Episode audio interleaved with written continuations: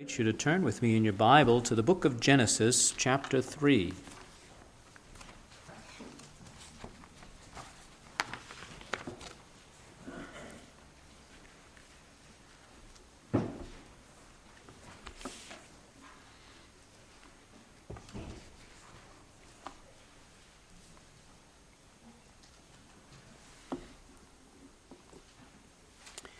Genesis chapter 3, I draw your attention, please, to verses 20 and 21. Genesis 3 20 and 21.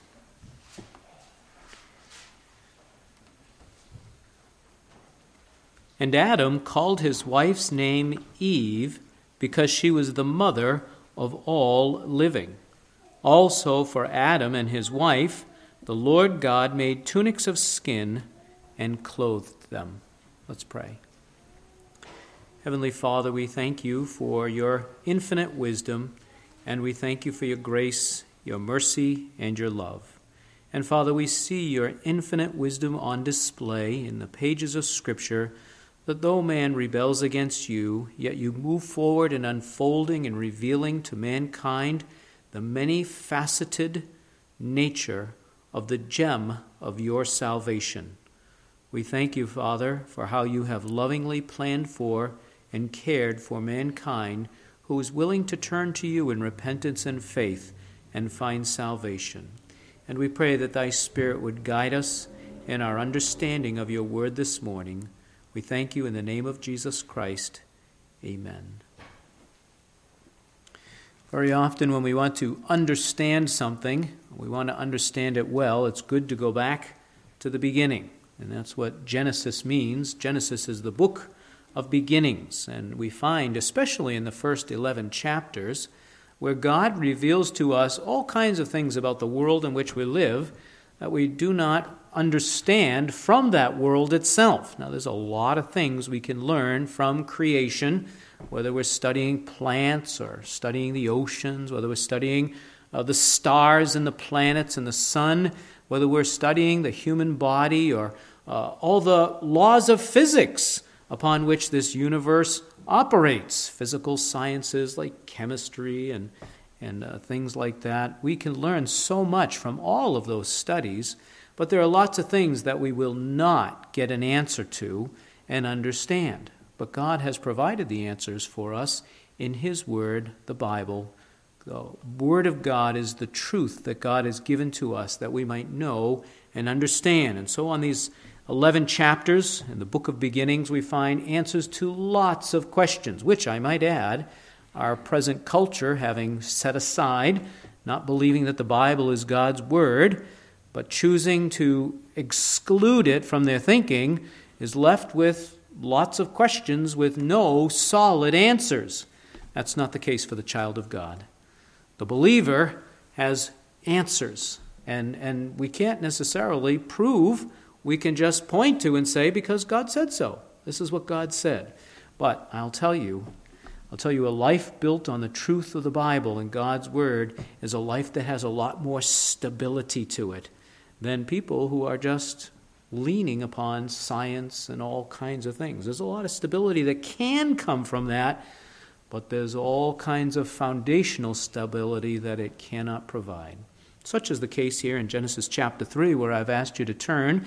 In this chapter, uh, which is a chapter that I might say is a very sad chapter in human history, Genesis chapter 3 provides with us a very, very tremendous, sad chapter in human history, and yet we find in this chapter tremendous elements of hope. Hope in the midst of all this sadness. And this hope, I want you to see this morning, points to a loving God who is good to all. The hope that God provides gives an opportunity for all to experience the blessings of God, and it demonstrates that God is good and He's extending His goodness to whosoever. That's the word Jesus used whosoever. Are you a whosoever? Christ died for you. Notice here in verses 20 and 21, we have Adam and Eve. We have our first parents. God created Adam out of the dust of the ground. We find that out in chapter 2. And then God put Adam to sleep, took a rib, according to chapter 2, and, and he formed the first woman, Eve. Jesus pointed back to these chapters, by the way. Jesus Christ said in Matthew chapter 19, From the beginning it was not so. And Jesus was talking about the subject of divorce, and when he wanted to address that subject, he went back to the beginning. He, and he quoted from the book of Genesis, chapter 1 and chapter 2. He quoted from a lot of the Old Testament. On this occasion, quoting from these passages, our first parents, the first created beings, uh, Adam and Eve, that is, human beings, Adam and Eve that God created. And I want you to notice here in verse 20 that Adam called his wife's name Eve. Now, that's not the name that we're told in chapter 2 that he gave her to at first. Look at chapter 2. Just turn back a page if you have to. You might not have to in your Bible. In Genesis chapter 2, verse 23, uh, when God created Eve, and he uh, tells us about that in verse 21 and 22, and then he brought her to Adam for the first time. Notice in verse 23, Adam's response was this This is now bone of my bones and flesh of my flesh. She shall be called woman because she was taken out of man. And uh, the word woman here means the opposite of a man. It means a wife. That's the idea of the word woman. And so Jesus said in Matthew chapter 19, In the beginning, God created them male and female. Now you find that in Genesis chapter 1, verse 26. You don't have to turn there right now. But God made them male and female. That's the way God made us. And so it's no surprise that that's what the science bears up that there are two sexes, a man and a woman, male and female. And Adam, first, according to chapter 2, verse 23, called uh, his wife woman. That's what she was, his wife. God brought her to him. One man, one woman. The first time we have the word mother, comes up right here in this passage in verse 24. The passage we're looking at is the second time the word comes up, and it's a commentary. Verse 24 Therefore shall a man leave his father and mother and be joined to his wife. That's the idea in woman, different word, but the same idea. And they shall become one flesh. The one flesh relationship between a husband and a wife.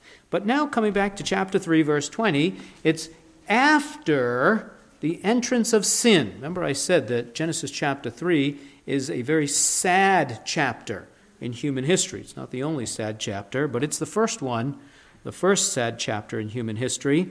And, uh, and it's after the conclusion that Adam now calls his wife's name Eve because she was the mother of all living. And what I want us to see this morning is this uh, calling his wife Eve was a great statement of faith.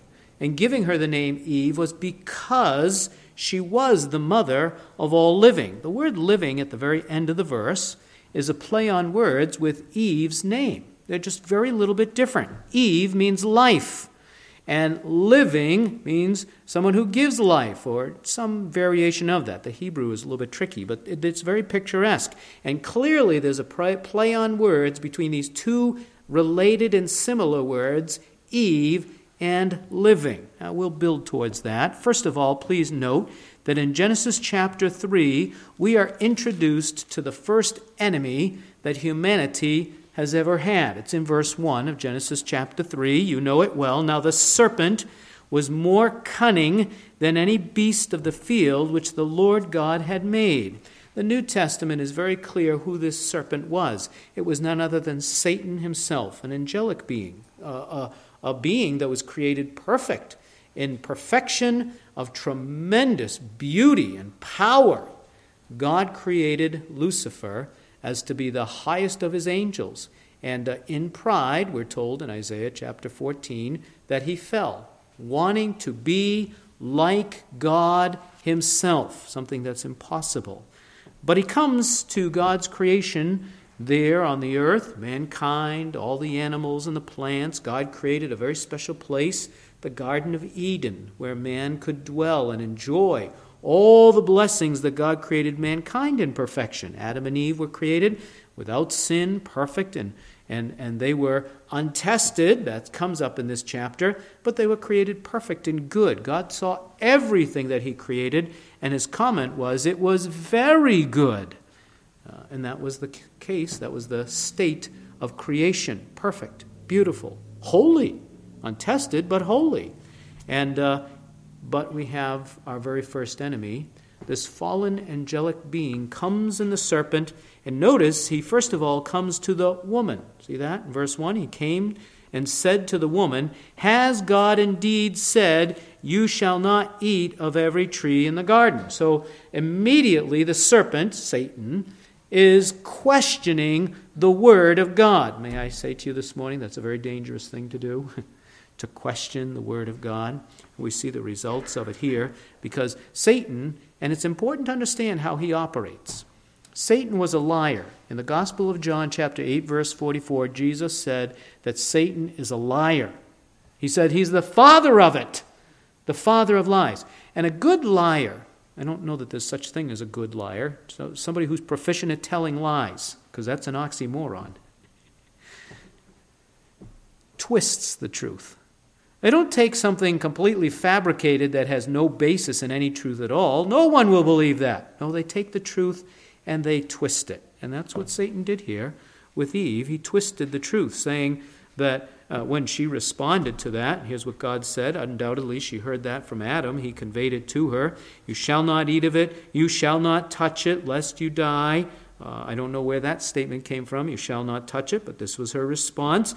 The Satan continues and now flatly denies what God's word says. Verse 4 You will not surely die.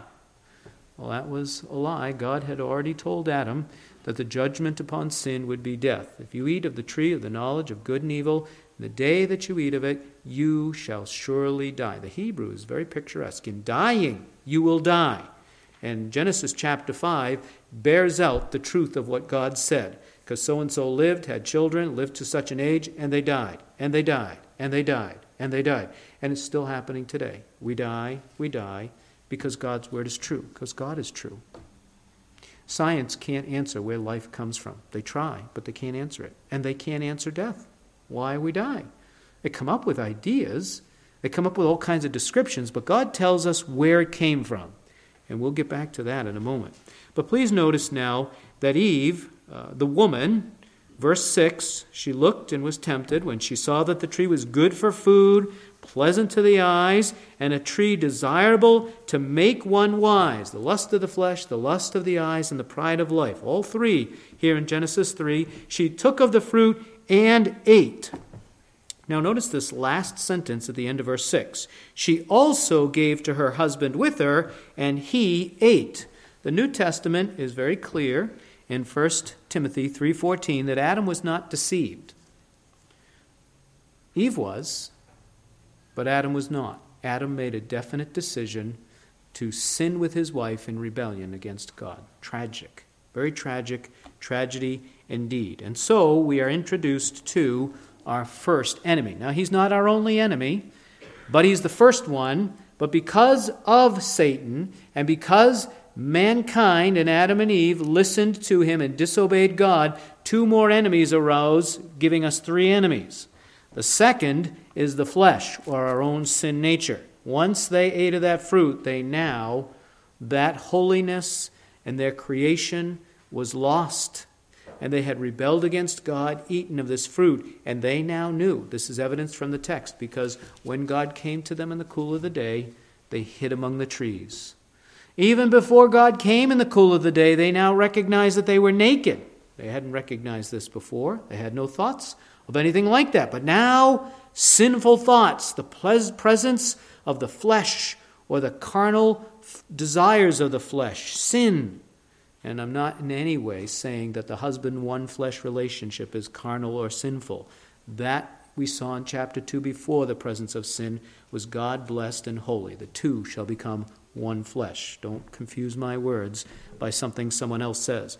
But the presence of distorting that, in other words, lust, instead of love. It was possible. It is possible for a husband and wife to look at each other and to lust Now, there's all kinds of other sins too adultery, fornication, sodomy. There's all kinds of other sins too. But even within a marriage, it can be a look for the desire for me instead of love, which says for you. There's a big difference. If you misunderstand that, you can ask me that. I'm not doing that today.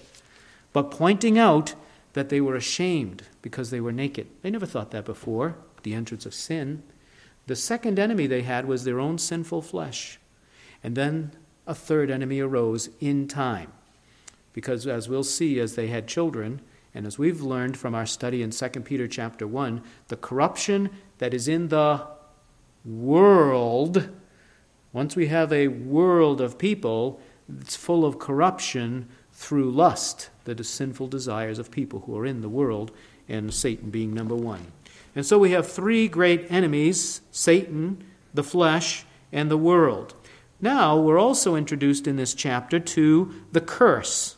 Notice that when God came, as I said in verse 8 of this chapter, in the cool of the day, they heard God and uh, they hid themselves, as I said, verse 8. Notice God is gracious and He's calling out to them. And God asks them a question Where are you? Adam, where are you? Eve, where are you? I've shared this in my class in the Gospel of John, but it's worth repeating here. Anytime God asks a question, God's asking the question not to know the information. Now, as parents, when we ask a question, uh, very often it's because we don't know. Scientists ask questions, it's because they don't know, and they're trying to find the answer. That's never the case with God. God knows all things. He knows where Adam and Eve are. He knows what they've done. This will be very evidenced in the text because God's going to make a marvelous provision.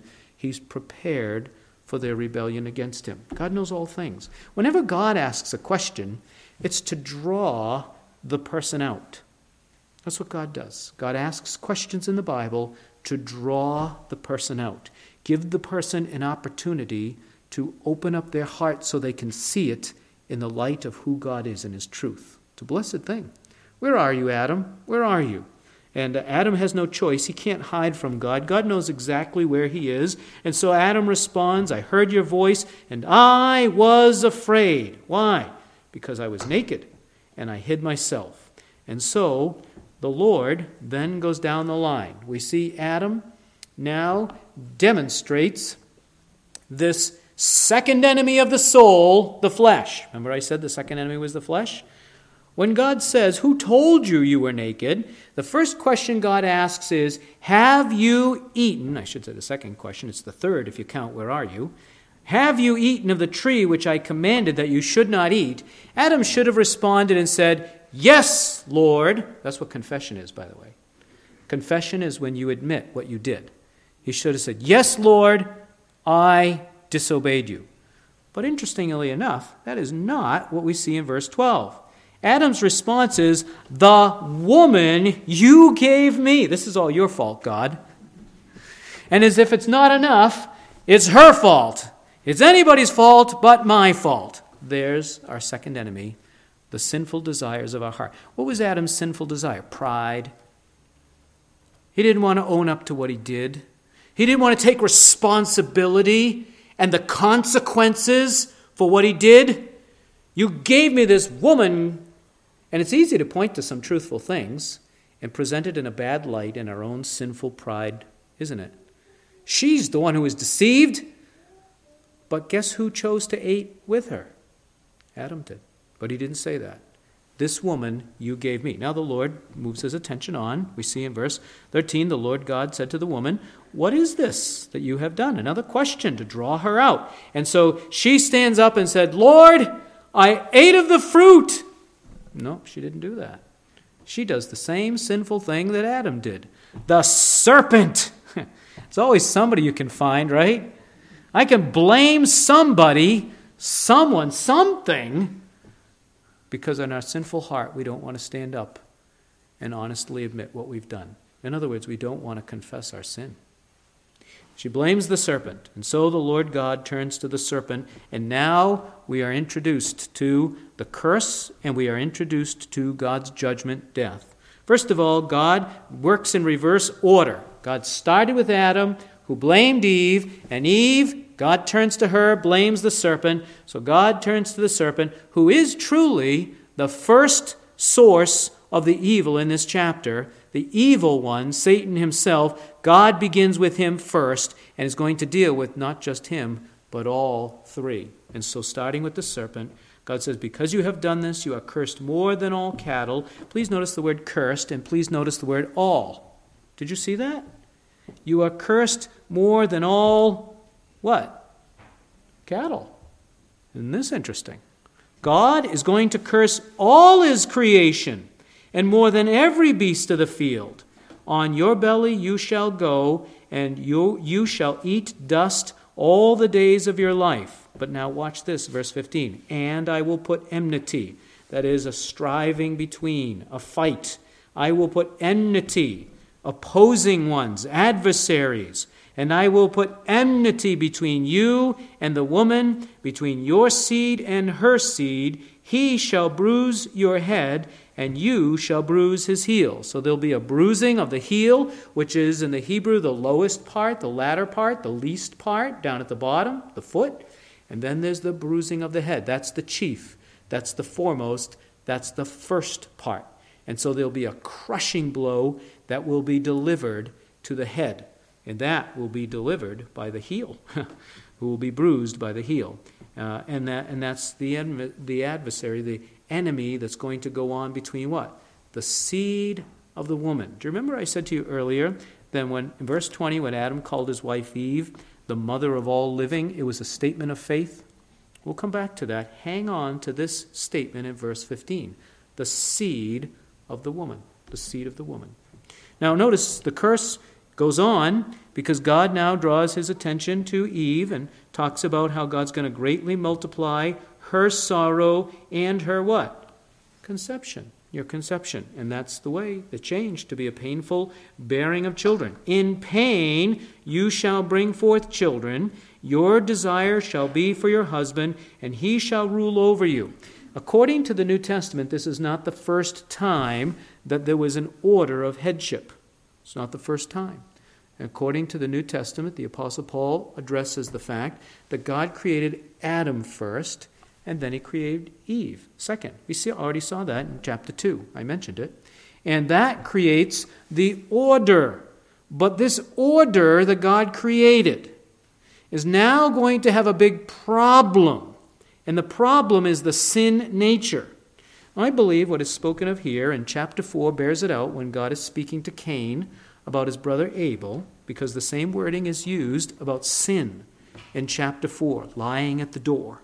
God said, Sin, Cain, is going to be lying at the door, and you shall rule over it, meaning you're going to have to master it. Now, this blessed relationship between the husband and the wife is going to be affected by the sinful desire of the husband and the sinful desire of the wife. And the wife is going to be tempted to desire for her husband not in a pleasurable way, but in that position that he has that God gave to him. And that's borne up in Genesis chapter 4 and clearly explained in Ephesians chapter 5. Come to my marital class. I'll give it to anybody, whether you're married or not. You can come. We go through it in greater detail.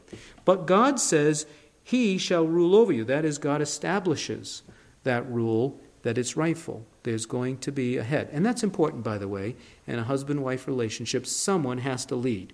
You could think of an illustration. If two people are riding on a horse, Someone has to be in the front and someone has to be in the back. Now, our culture likes to distort that and say the person in the back is inferior. You know, some people don't mind, they enjoy the back seat. No, the point, though, is someone has to be at the head leading, guiding. Which way is the horse going to turn? Here's the two, husband and wife. They're on the horse, they're galloping across the wild plains of beautiful America. You got my picture? And, uh, and they're coming up to the Grand Canyon. And the jump's not the horse is not going to jump the Grand Canyon. They're going to have to go left or they're going to have to go right. Do you ever face any decisions in life? Sure, we face decisions. Which way are you going to go?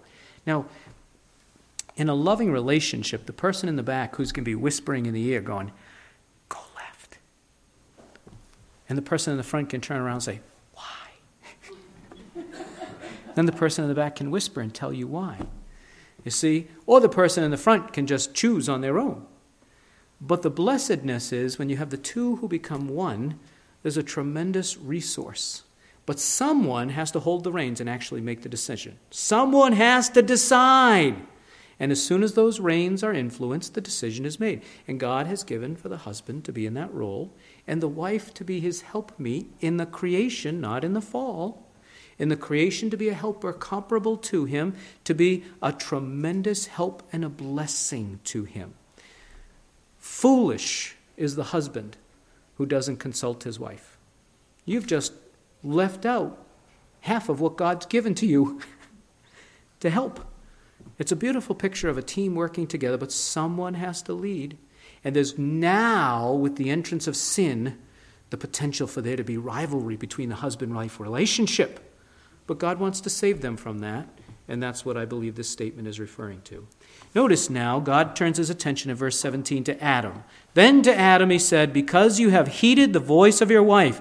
And, and the implication is, in disobeying God. You disobeyed the voice of the Lord, thou shalt not. You listened to the voice of your wife and disobeyed the voice of the Lord. Because of that, notice, please, God says, uh, uh, you, I got to read the whole verse. Because you have heeded the voice of your wife and have eaten from the tree of which I commanded you, saying, You shall not eat of it, Cursed is the ground for your sake. So, first we had the cattle, now we have the ground. And God explains that in toil, as sweat, in toil you shall eat of it all the days of your life. Both thorns and thistles shall it bring forth to you. And notice this you shall eat the herb of the field. Uh, they were herbivores, right there from the scripture. But what I want you to note is not that so much. That is the case. It changes in Genesis 9. But what I want you to notice is if you go back to Genesis chapter 2, in verse 16, it's a change, a tremendous change in the curse.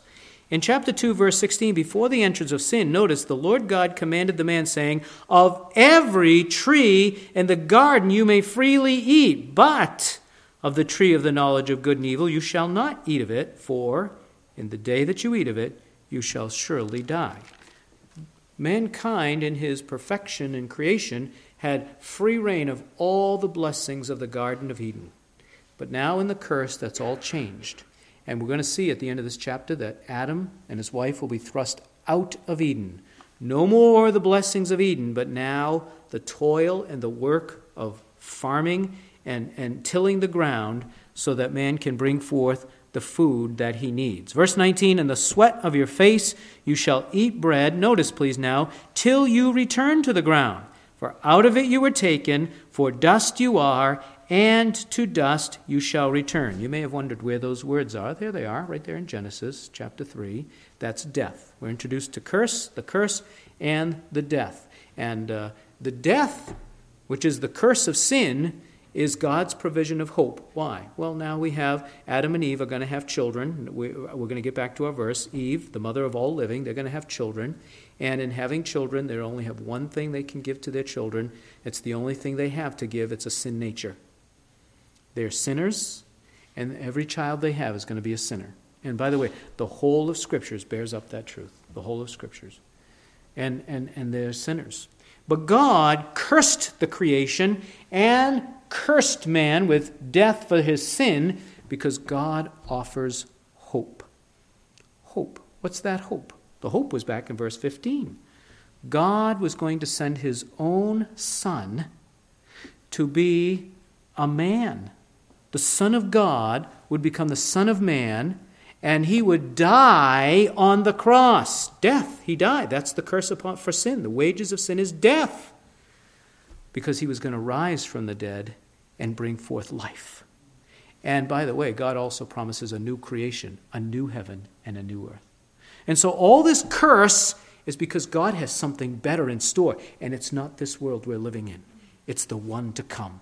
And the only way to find it is through the one who came into this world and never sinned, Jesus Christ, the righteous one, God, who willingly took the curse and died on the cross and gave his blood and his life to save us from our sins and then rose again in life.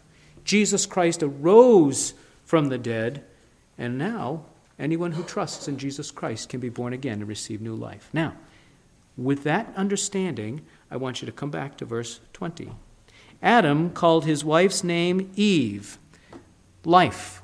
He called her name Eve. Why? Because she was the mother of all what? living. She's going to have children. God said so in the curse, didn't he? Yes, God said so. He, when he cursed the serpent, he talked about the seed of the woman. And when he brought forth a curse upon the wife, uh, Eve, God said, I will greatly multiply your sorrow and your conception. Why?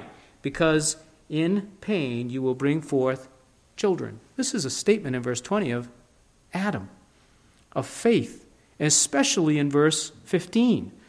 God is going to provide a deliverance from all this mess that I created, and it's going to come through how? Through a child that's going to be born to the woman.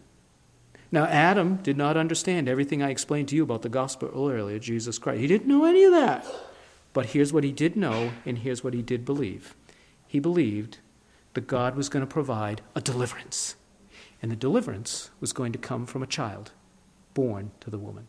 And so that's why Adam says he called his wife's name Eve because she was the mother of all living. We read in the New Testament scriptures, Galatians chapter 4, verses 4 and 5, but when the fullness of the time had come, God sent forth his Son, born of a woman, born under the law, to redeem those who were under the law, that we might receive the adoption of sons. Did you get it? Isn't that precious? Adam didn't understand it all, but he believed God that God was going to provide a deliverance. And oh, has God provided deliverance? He has provided a Redeemer, a Redeemer who was born of a woman. Aren't you thankful for motherhood? Are you thankful for your mother? I am. Life is a gift. It's a precious gift. Life is very, very special. As a matter of fact, I might, ooh, I might have left myself a couple minutes to talk about the sanctity of life. I may have given myself a moment to do that.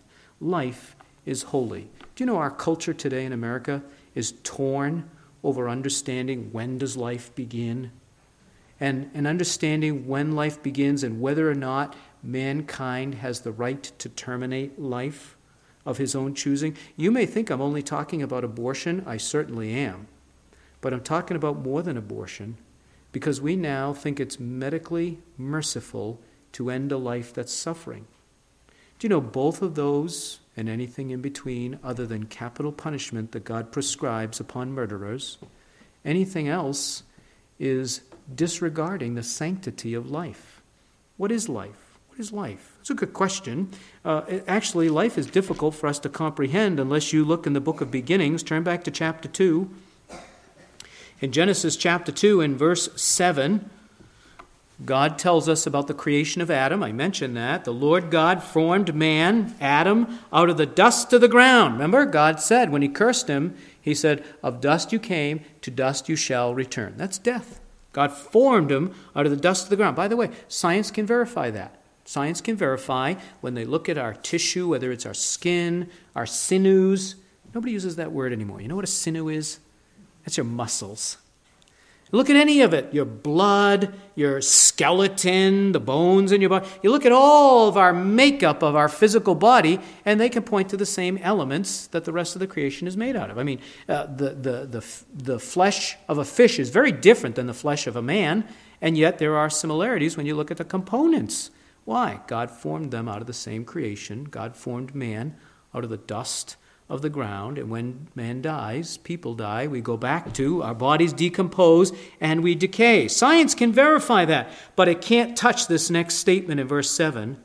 After God formed, God forming the body of Adam, man out of the dust of the ground, God breathed into his nostrils the breath of life, and man became a living soul. It wasn't until God gave life to man. Now that's interesting to me because the Word of God tells us that God is living. And that's a part of understanding the sanctity of life. Why is life holy? Why is it imperative that we get this right when is a child alive?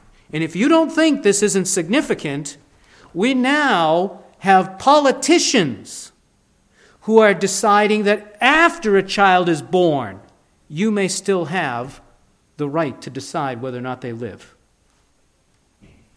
If you don't think one step leads to another, you are missing the boat. It does. Because the question really isn't when, that's the front. That's the front. because one thing leads to another. We and they've even decided how they're going to. Some people have asked, in genuine honesty, how are you going to decide what's going to happen? I would say to that lovely life, a child that's been born. Well, we're going to put it and take care of it for so many hours and give the, the couple, the mom and the dad, the time to decide whether they're going to keep it or not. What a gross wickedness. This is what our politicians are. Some of them, not all of them, praise the Lord. This is what some of our politicians are trying to argue over and fight over. So, when does this new being become a living person? I would tell you at the moment of conception. Based on this, by the way. God formed Adam's body out of the dust of the ground, but it wasn't until he breathed into Adam's nostrils the breath of life that he became a living soul, a living being. Science can't tell you. They can't reproduce life. Life comes from God. God is the living God. In Exodus chapter 3, when Moses was in the wilderness, he saw a burning bush. And when he said, I will step aside to see this great sight, a bush that's on fire and is not consumed, God spoke to uh, Moses out of the burning bush.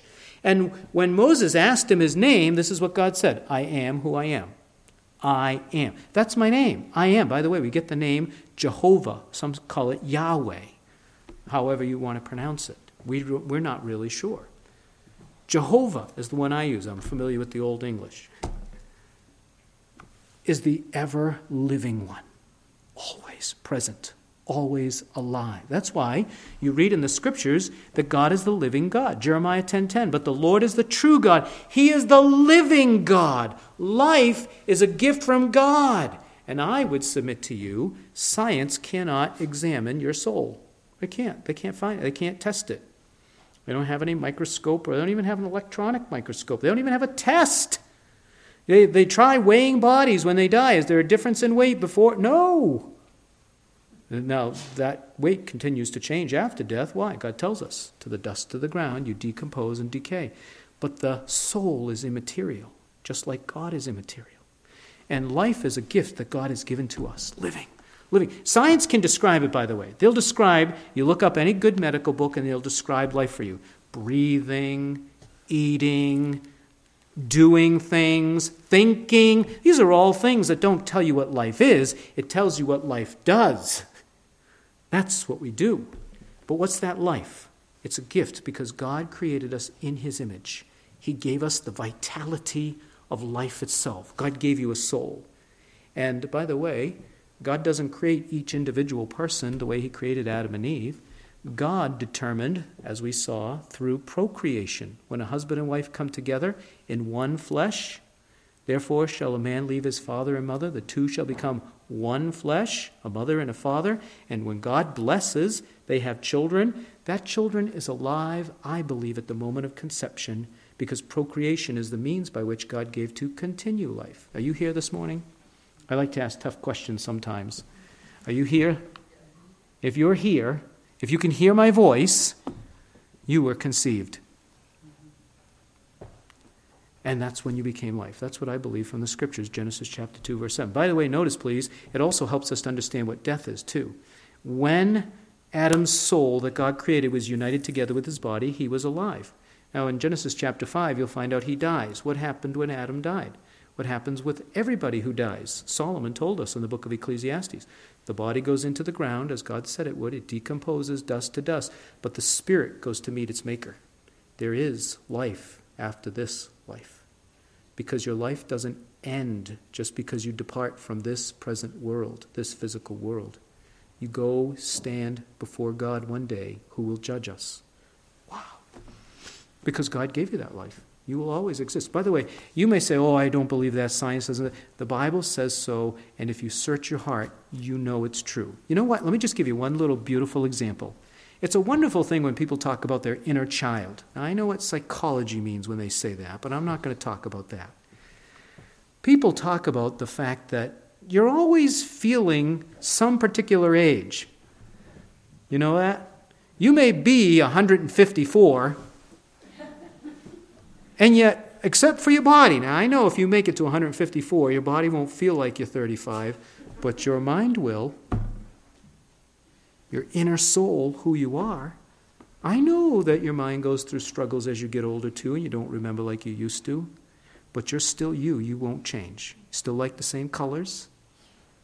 Yeah, I mean, I know those things change as we go through life, but it's still you because God made you, and you will go on. That's why God sent His Son to save you, because He wants you to go on forever with Him. Death is the separation of the soul from the body. When a body dies and the soul goes to meet its Maker, it will one day stand before Him as judge. Where did that life come? It came from God. And God gave that life to man, Genesis 2 7. And I believe we all receive it when we're procreated. But I want you to know one more thing when we talk about the sanctity of life, and that's what you need to know that God is sovereign over life. If God's the creator, that means He's sovereign over all. First of all, He demonstrates it in His power. He gave you that life just like He gave life to animals. He gave you life, but He created you different. God made people, not animals, He made people in His image. In the image of man, uh, God created He man and female, male and female. Genesis 1. And so God is sovereign over life. Listen what Job writes in Job chapter 12.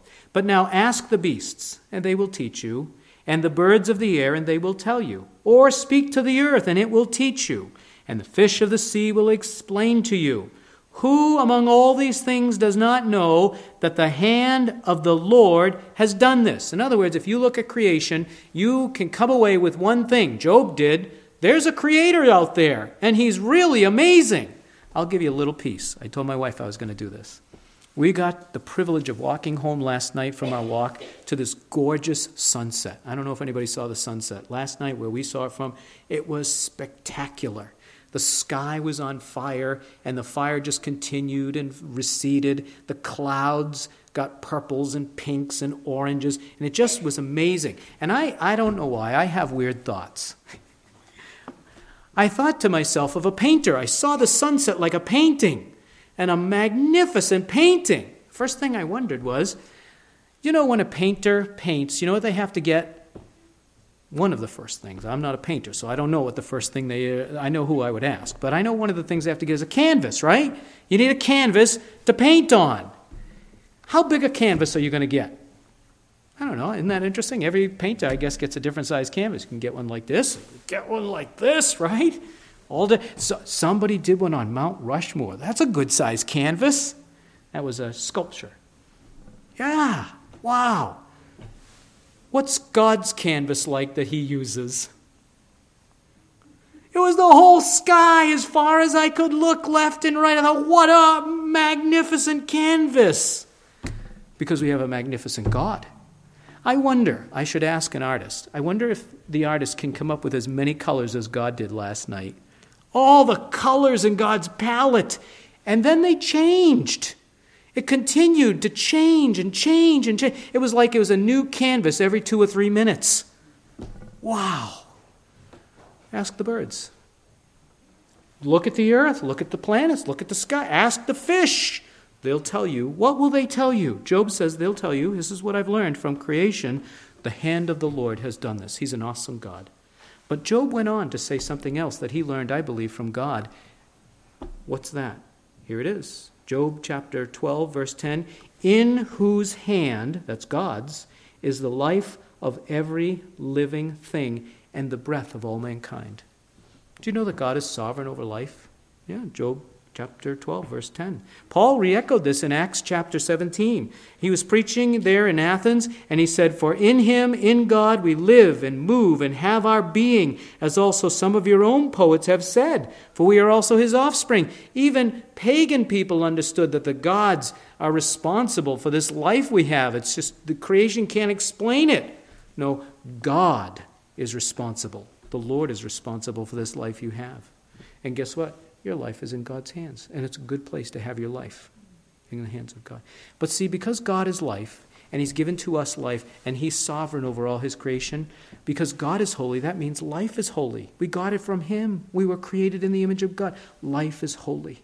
It's not for us in our whims to decide who dies, who doesn't die, and when they die, and when they shouldn't die. This is something we stand back and recognize the sovereignty of a holy God. The life that He gives is holy. It, I'll just leave you with this, not the end of the message, but from this little consideration. Your life is the most precious thing you have. Be very careful with it. And I tell you, if you posit your heart and give it to God, He'll give you more back than you could ever imagine. He sent His Son to prove it, who died to save us from our sins. We need to recognize that in our nation, that life is holy. And we need to be very, very careful because God in heaven is looking down and watching what we are doing. What I want to sum up this morning to tell you is do you know that having a mother is a gift from God?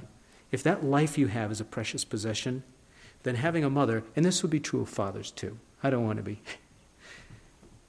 they're a gift from God because God used them to bring you forth into this world. And God loved us so much, He gave us mothers. And it's not just your biological mother. Do you know the Word of God speaks about women who act as mothers, even though they didn't have children or were not the mother of that child? Do you know the Apostle Paul in Romans 16 13 referred to Rufus, a good, dear friend of his? And he said, he wrote to Rufus and he said, To your mother and mine. Paul took Rufus's mother and said, She's my mother too. You know, I don't know why, but I have a good clue why. I think she was just very mothering. and Paul was blessed by the ministry of this woman in his life. God created females, didn't he? Created them in a very special and a very unique way. To have a mother's heart, to have a kind and a loving heart. They can be very emotional, I know, men. I know. But they're a blessing from the Lord. That's why God says to husbands, Love your wives. And while God tells us as children, obey our parents, obey your mother, you heard it here, obey your mother. Ephesians chapter 6. Love her too. She's a gift from God to you. Any woman in your life that God has blessed you with, whether it's a sister, whether it's a mother, whether it's an aunt, whether it's a grandmother. Some of us have been raised by our grandparents. In the bulletin, I put on the second page about Lois and Eunice, right? They're women. And God has blessed us. And we want to honor Him as we're thankful. I hope we're thankful. And no greater relationship can you have than that spiritual one. Jesus demonstrated this. We'll close with this. Turn with me to Matthew chapter 12. There's not just physical relationships of mother, father, children, aunts, uncles, cousins. We have spiritual relationships and within the realm of those spiritual relationships, the Lord Jesus Christ tapped this terminology to express to us the importance of being a child of God and having, yes, a spiritual relationship with one another of the same nature, but oh, so much greater. Notice in Matthew chapter 12, in verse uh, 48, in verse 47, just to set the context, one said to him, Jesus, they were talking to Jesus, Look, your mother and your brothers are standing outside seeking to speak with you. Now, Jesus' earthly mother was Mary. This is Mary. And James and Judas, and there, were some other brothers too. They're standing outside and they want to talk to Jesus. Tell Jesus to come out here. We need to speak with him. I want you to notice how Jesus responded to this. Jesus answered and said to the one who told him, Who is my mother and who are my brothers? Have you ever had to ask that question? You might not even know your mother. There's some people like that in this world. That doesn't mean you're not blessed. Are you here and are you alive and wondering who is your mother? You're blessed. God gave you life through your mother and father. Wow! But watch what Jesus goes on to say. He stretched out his hand towards his disciples and he said, Here are my mother's, my mother, and my brothers. For whoever does the will of my Father in heaven is my brother and sister and mother. Wow! A spiritual family, a spiritual relationship. And how do you enter into that? Through faith in Jesus Christ, whom God gave to us to deliver us from our sin. And then we have this wonderful family of God. Are you part of the family of God? It's a blessing to not only have life, but to have everlasting life through faith in Jesus Christ. It can be yours. You can have that. Jesus Christ died and rose again to offer you eternal life. And if you receive it in faith through Jesus Christ, repenting of your sin, you will be a part of a blessed family. And oh, the love that we can express and experience in the family of God. But I have to stop. Let's look to God in prayer. Father in heaven, thank you for helping us to understand these things from your word so that we might know, that we might understand. I pray, Lord, that we would be those who would confess our sin and stand and own up to who we are, full of sin, and receive your gift of salvation and deliverance from the penalty of sin. We enjoy the life that we experience here, and you want us to know the eternal life that you will give to the one who believes in Jesus Christ. We thank you for all the women that you've placed in our life, Father. We thank you for our aunts. We thank you for our daughters. We thank you for our sisters. We thank you for our mothers and grandmothers, and so it goes on. But even more so, Father, we thank you for the family of God. We thank you for those women who have trusted in Jesus Christ that you have brought into our lives, that we might nurture one another in our spiritual growth and relationship with you. We give our thanks to you in Jesus' name. Amen.